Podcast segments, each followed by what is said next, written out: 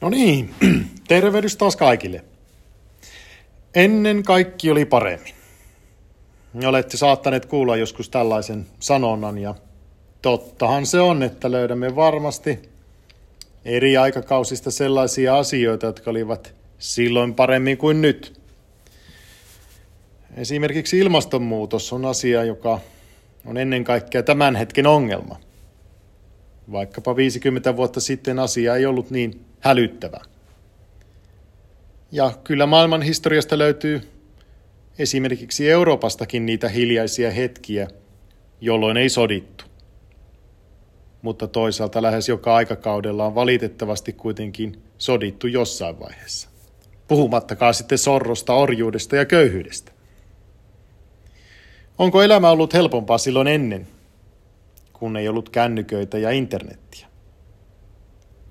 Monessa suhteessa vaivalloisempaa kenties, mutta kenties myös henkisesti paljon vähemmän kuormittavaa ja ehkä siinä mielessä helpompaa. Voisi ajatella näin, että ikäviä asioita emme oikein pääse pakoon aikamatkustamalla, sillä aina löytyy jotain, mikä ei silloinkaan ollut niin ihanteellista ja täydellistä. Ehkä tuo ensin mainitsemani ilmastonmuutos on sellainen asia, jonka ihmiskunta on omalla itsekyydellään aiheuttanut ja mistä aiemmin ei ole sillä tavoin kärsitty. Mutta mikä nyt sitten saa minut puhumaan aikamatkustamisesta? Se on oikeastaan johdantoa siihen, että kun lupasin tässä jossain vaiheessa puhua enemmän liturgiasta. Jos ajattelemme meidän kirkossa olevaa liturgista elämää, niin siinäkin meillä on suuri kiusaus ryhtyä aikamatkustamaan. Kuinka helppoa onkaan tarttua johonkin tiettyyn aikakauteen ja pitää sitä malliesimerkkinä siitä, että millaista kaiken pitäisi olla juuri nyt.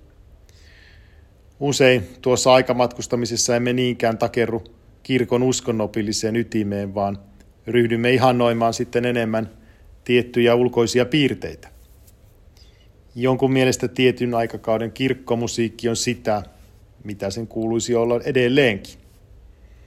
Yhtä hyvin joku voi ihanoida tiettyä ikonimaalaustyyliä tai kirkkoarkkitehtuuria.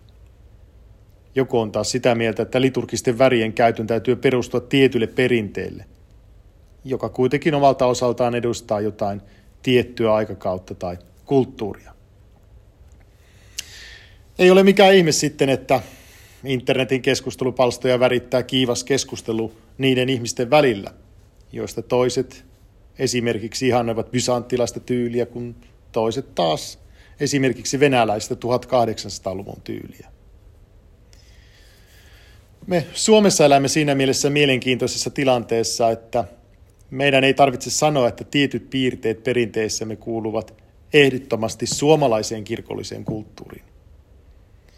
Toki on fakta, että ortodoksisuus tuli Suomeen Venäjän kautta ja sitä kautta slaavilainen traditio vaikuttaa vahvasti meillä. Mutta se ei tarkoita sitä, että meidän pitäisi yhden suhde yhteen imitoida kaikkea sitä, mikä kuuluu siihen perinteeseen. Vaikka tietyllä tavalla sitä maa, siitä maaperästä on kirkollinen elämämme Suomessa pitkään nimennyt voimaa. Korostan, että me voimme ja saamme tehdä niin, että pitäydymme tietyssä kulttuurisessa perinteessä, mutta tradition ylläpitäminen ei ole jotain sellaista, mikä tulee esille ainoastaan siten, että se on lukittu tiettyyn kulttuuriseen, etniseen taustaan tai jopa tiettyyn aikakauteen. Eli meillä on vapaus katsoa ympärillemme ja tutkia ja nähdä, että miten haluamme rakentaa sitä omaa perinnettämme. Ja sillä tavoin, että pysyisimme uskollisena sille, mikä on ominaisinta ortodoksisuudessa. Ortodoksisuuden ydin on, voisiko vertauskuvallisesti sanoa, että se on se maalaus, joka voidaan ripustaa erilaisiin kehyksiin.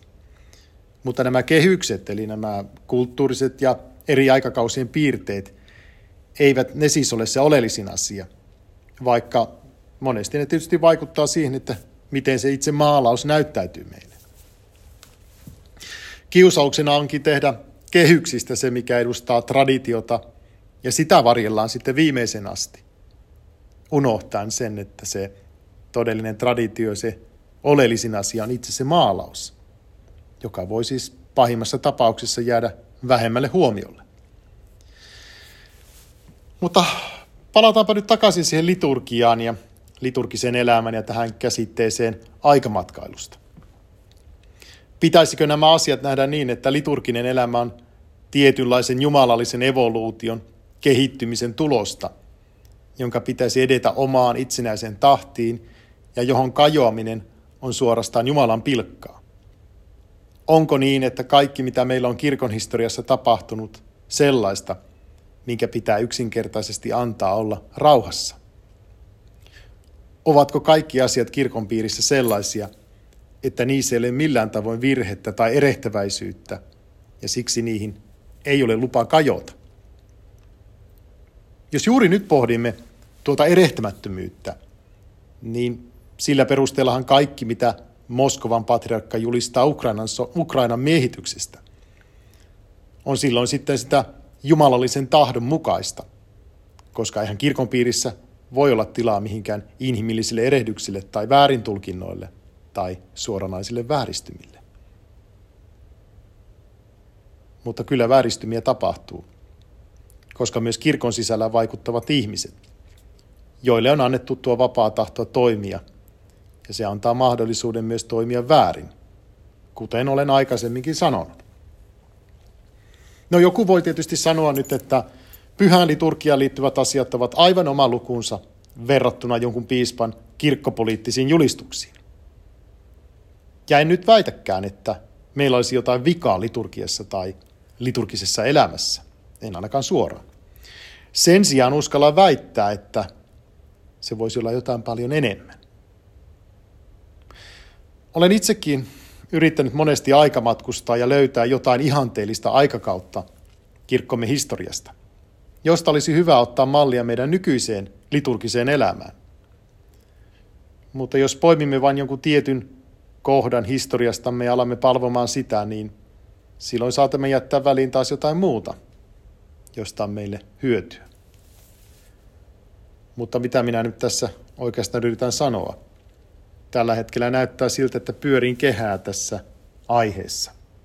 Pitääkö nyt siis tutkia historiaa, tarttua johonkin hetkeen, vai tyytyä kulkemaan sitä tietä, sitä liturgisen evoluution tietä, miettimättä yhtään sen enempää sitä, että mitä aiemmin olemme tehneet tai mitä aiemmin kirkon historiassa on tapahtunut. Luottaen siihen, että kaikki on kehittynyt ja kehittyy edelleen aivan oikeaan suuntaan. Itse olisin valmis siihen, että, ja niin kuin olen tehnytkin, että historiaa pitää tutkia, siitä pitää myös oppia.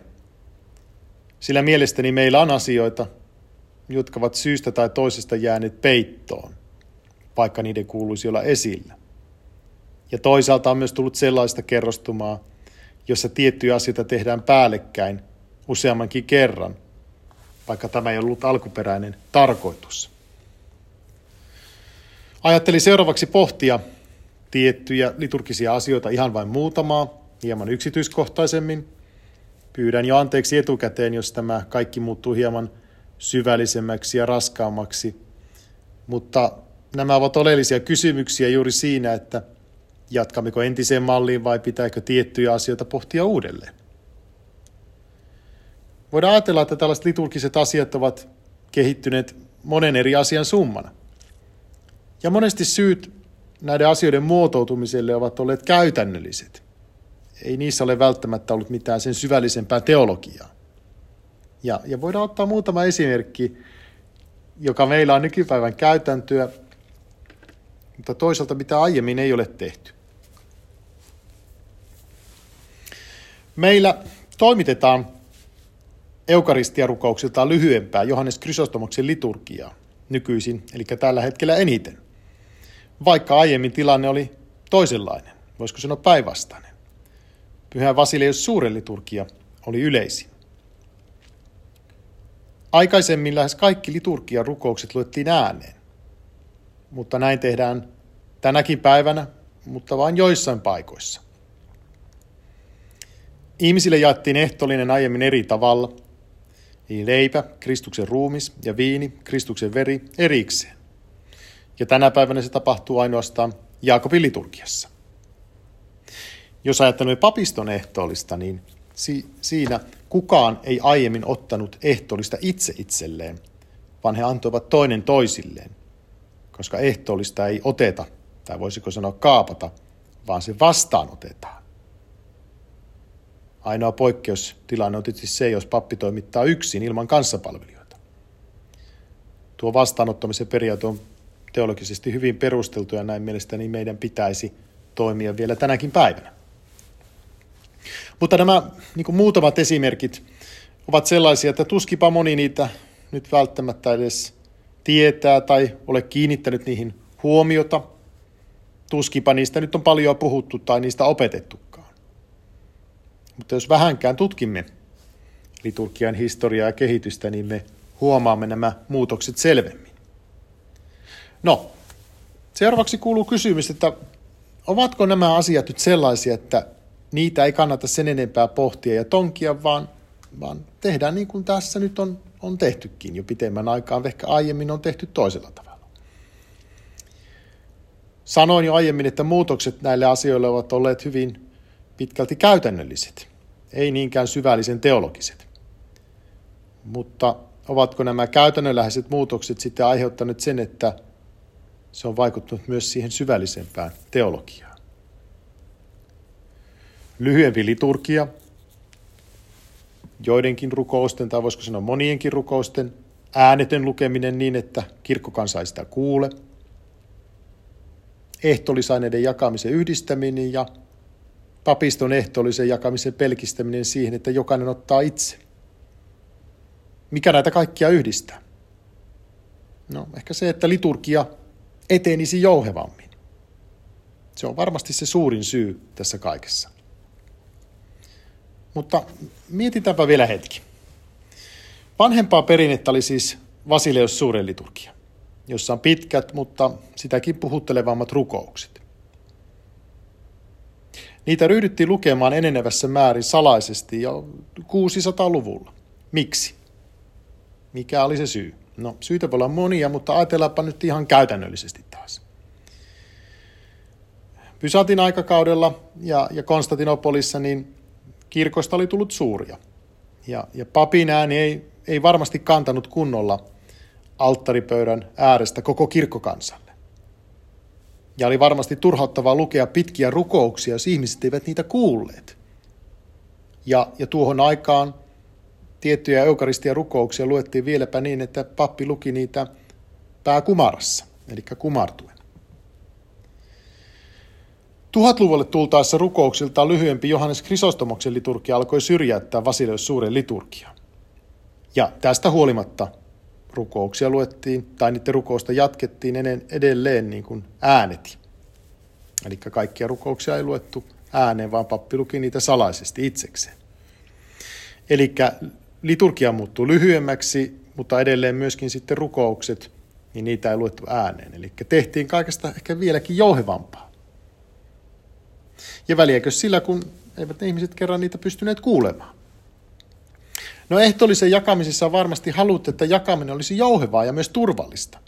Jos erikseen jaetaan, niin joku murustaa, joku voi vahingossa läikyttää.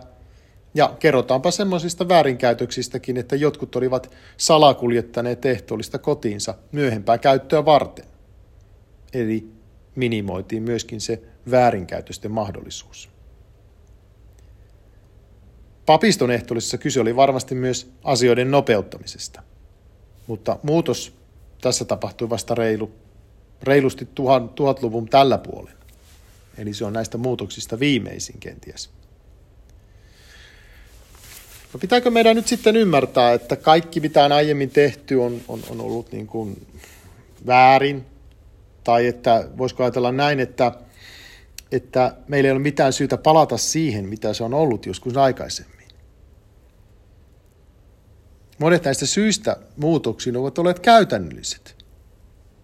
Mutta entäs sitten, jos, jos niin kuin puitteet ovat muuttuneet, niin onko meidän syytä jatkaa sitä, mitkä, niin kuin niitä muutoksia, jotka ovat tapahtuneet niistä käytännön syistä? Jos esimerkiksi se eh, liturgia johevammaksi tekeminen ja, ja osa rukouksista ääneti lukeminen, niin, niin, niin on johtunut siitä, että kun on suuret kirkot ja ihmiset ei kuule. Mitä jos on pienet kirkot tänä päivänä, niin kuin onkin pieniä kirkkoja. Tai vaikka olisi suuria kirkkoja, niin jos niissä on äänentoistolaitteet, eli ihmisillä olisi täys mahdollisuus kuulla se. Pitääkö silti niitä lukea sillä tavoin, että ihmiset eivät kuule kaikkia? Vaikka heillä olisi siihen nyt mahdollisuus. Rukoukset on kirjoitettu me-muotoon. Niissä ei ole mitään sellaista, että ihmisten aivot alkavat sulaa, jos niitä lukee ääneen. Itse näen sen, että, että kaikkia rukouksia ei lueta ääneen, vaikka niitä pitäisi lukea ääneen, niin tänä, tällä hetkellä ja meidän tilanteessa, niin se on läsnä olevan kirkkokansan osallistumisen väheksyntää. No jos ajatellaan ehtoollisen jakamista, niin, niin onko, onko siinä sitten, mitä me sen suhteen teemme?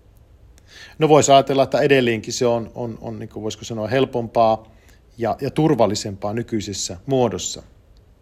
Mutta en, en, en myöskään pitäisi mitenkään tapuna sitä, etteikö ehtoollista voisi jakaa myöskin jossain tapauksessa erikseen, niin kuin Jaakobin liturgiassa teemme edelleen.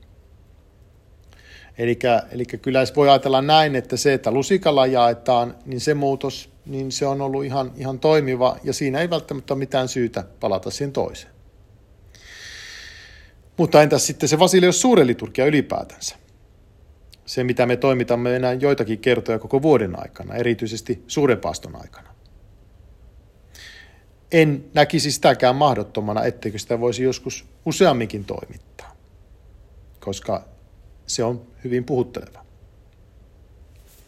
Entäs sitten se papiston ehtoollinen? Niin kuin mainitsin, niin ei ole oikeastaan hyvä, että kukaan kaappaa ehtoollista itselleen, vaan olisi parempi, että hän vastaanottaisi sen kanssapalvelijalta. Jopa niin, että piispakaan ei toimittaessa ottaisi itse itselleen, vaan ensin hän vastaanottaisi sen joltain papilta tai toiselta piispalta, jos sattuu niin monta olemaan paikan päällä, ja sitten se piispa jakasi kaikille muille läsnä olevalle papistolle. Sillä periaatteella, että kukaan ei ota itse, itse itselleen, vaan jokainen vastaanottaa. Jotkin näistä käytännöllisistä muutoksista ovat kuitenkin aikojen saatossa saaneet toisenlaista, sanoisinko nyt hyvinkin vaarallista sävyä ja tulkintaa, jonka voisi tiivistää yhdeksi sanaksi, ja se on nimeltään klerikalismi. Tuon sanan voisi varmaan suomentaa papiston vallaksi. Eli on alettu opettamaan, että vain papisto on arvollinen kuulemaan liturgian rukouksia ja kirkkokansa tyytyköön kuuntelemaan sillä aikaa kaunista kuorolaulua. Nyt puhun hieman kärjistään, mutta tästä klerikalismissa on todellisuudessa kysymys. Se on jotain, mikä on meidän liturgisen ajattelun vääristymää ja kyllä klerikalismia voisi kutsua jopa harhaopiksi. Se on kuitenkin jotain, mihin meillä ei ole kiinnitetty huomiota, vaikka siitä pitäisi jo tässä vaiheessa pystyä avoimesti keskustelemaan. Ja klerikalismia tapahtuu myös papiston sisällä. Sehän on selvää, että meillä on papiston asteet, on, on piispa, pappi ja diakoni, mutta näitä ei tulisi nähdä aliste, alisteisuussuhteisina toinen toisiinsa – vaan ennen kaikkea niin, että jokainen täydentää toinen toistaan ja tukee toinen toistaan. Eli siinä ei jatkuvasti korosteta sitä, että mitä joku ei saa tehdä ja mitä joku taas saa tehdä. Totta kai jokaisella on se oma tehtävänsä siinä Jumalan palveluksessa, mutta ei sitä alisteisuutta saisi korostaa, vaan ennemmin tukemista ja täydentämistä. Jos puhutaan vain siitä alisteisuudesta ja mitä joku ei saa tehdä – niin se on klerikalismia klerikalismin sisällä. Klerikalismi, sitä on käytetty myös vallankäytön välineenä. Roomalaiskatolisessa kirkossa on tutkittu ja todettu, että klerikalismi on osaltaan mahdollistanut sen, ne todella ikävät hyväksikäyttötapaukset, koska ihmiset ovat ennemmin uskoneet pappia kuin omia lapsiaan, jotka ovat yrittäneet kertoa tapahtuneesta. Klerikalismi liittyy myös seurakunnan hallintoon ja siihen autoritaariseen johtamiseen, jossa maalikoiden mielipiteille ei ole annettu suurtakaan arvoa. Ja nyt huomaamme, että ollaan jo hypätty liturgiasta aivan toiseen aihekokonaisuuteen, josta riittäisi varmasti todella paljon juttua. En kuitenkaan tässä vaiheessa tällä kertaa paneudu siihen sen enempää. Ehkä tämä on aihe, josta joku teologia opiskeleva saisi jopa tehtyä opinnäytetyön. Klerikalismi ei kuitenkaan ole vain liturgiseen teologiaan liittyvä ongelma, vaan silloin pitäisi tutkia myös hallintoa ja koko johtamiskulttuuria. Ja ne ovat varmasti suuria ja vaikeitakin kysymyksiä. Vakavaksi menivät taas tämän kerran aiheet ja ehkä hieman monimutkaisiksikin ja vaikeaselkoisiksikin, mutta olen sitä mieltä, että tässä on hiljalleen korkea aika ryhtyä puhumaan asioista ääneen ja samalla ryhtyä myös itsekriittiseen tutkiskeluun siihen, että näitä asioita voitaisiin korjata. Mutta ensi kertaan ja hyvää loppukesää teille kaikille.